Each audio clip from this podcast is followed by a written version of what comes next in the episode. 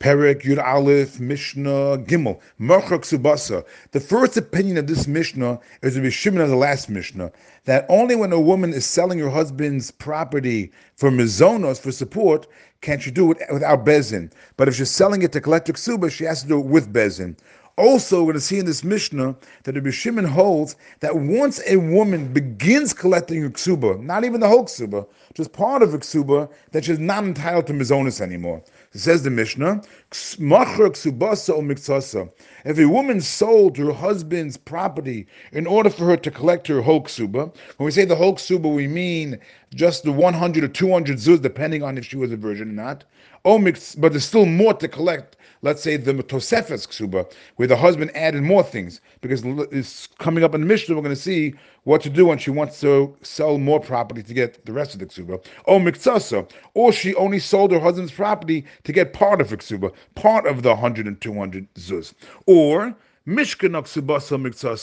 or she didn't sell her husband's property, but she used her husband's property as collateral. She set it aside for collateral for a loan that she took out. She told the lender that she has property from her husband to cover the loan. So that amount that she set aside was either the whole ksuba or part of the ksuba. Or or she gave away her husband's property for to cover her ksuba, or her husband's property to cover part of the ksuba.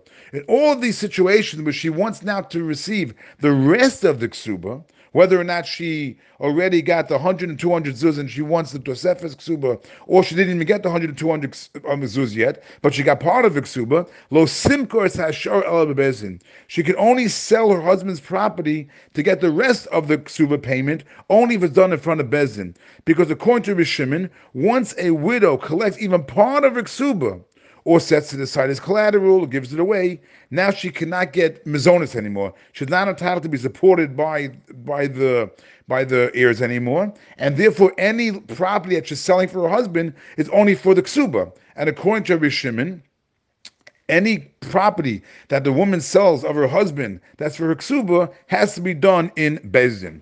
Now, the Chachamim the sages disagree on two accounts.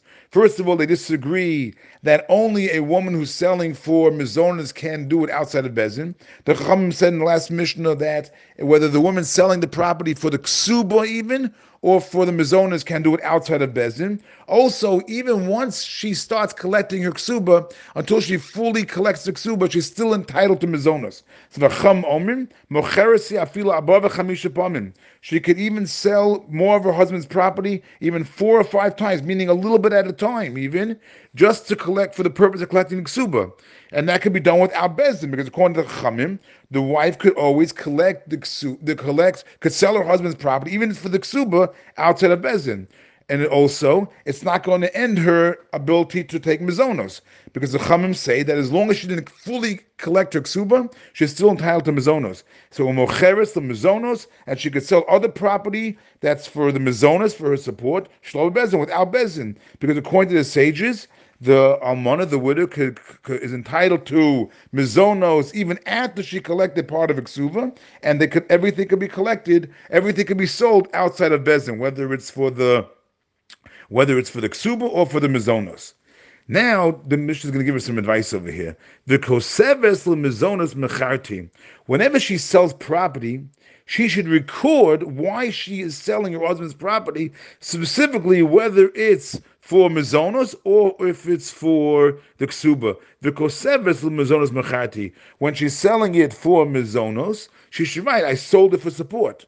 Why? Because the reason is is because if she if if she doesn't write it, then people are going to think that she's always she's selling all the property always for the support, always for support, always to eat. So the impressions are going to give her that she eats a lot. And if she gives that impression, people are going to be discouraged from marrying her. Therefore, she should write on the bill of sale whether I sold it for support or I sold it for my ksuba. Now, everything we discussed until now was regarding an almon, a widow. Now we're going to discuss a divorcee. Now, divorcee is not entitled to any mizonos. It's only for the ksuba. And the chachamim said that even when it comes to ksuba, the woman can sell it her husband's property without bezin, but that's only going to be by an almana, by a widow, because by a widow we said that the husband's not going to. the husband would not want that a wife should go through the embarrassment of having to appear in court. But if his, but, but if he divorced his wife, he's not going to care if she has to be, uh, appear in court. He's not going to be so sensitive to his wife after a divorce. Therefore, that has to be done in front of Bezin. A grusha, but a divorcee who wants to collect her ksuba, so she wants to sell her husband's, her ex-husband's property, lo simka bezin, that can only be sold with the approval of Bezdin.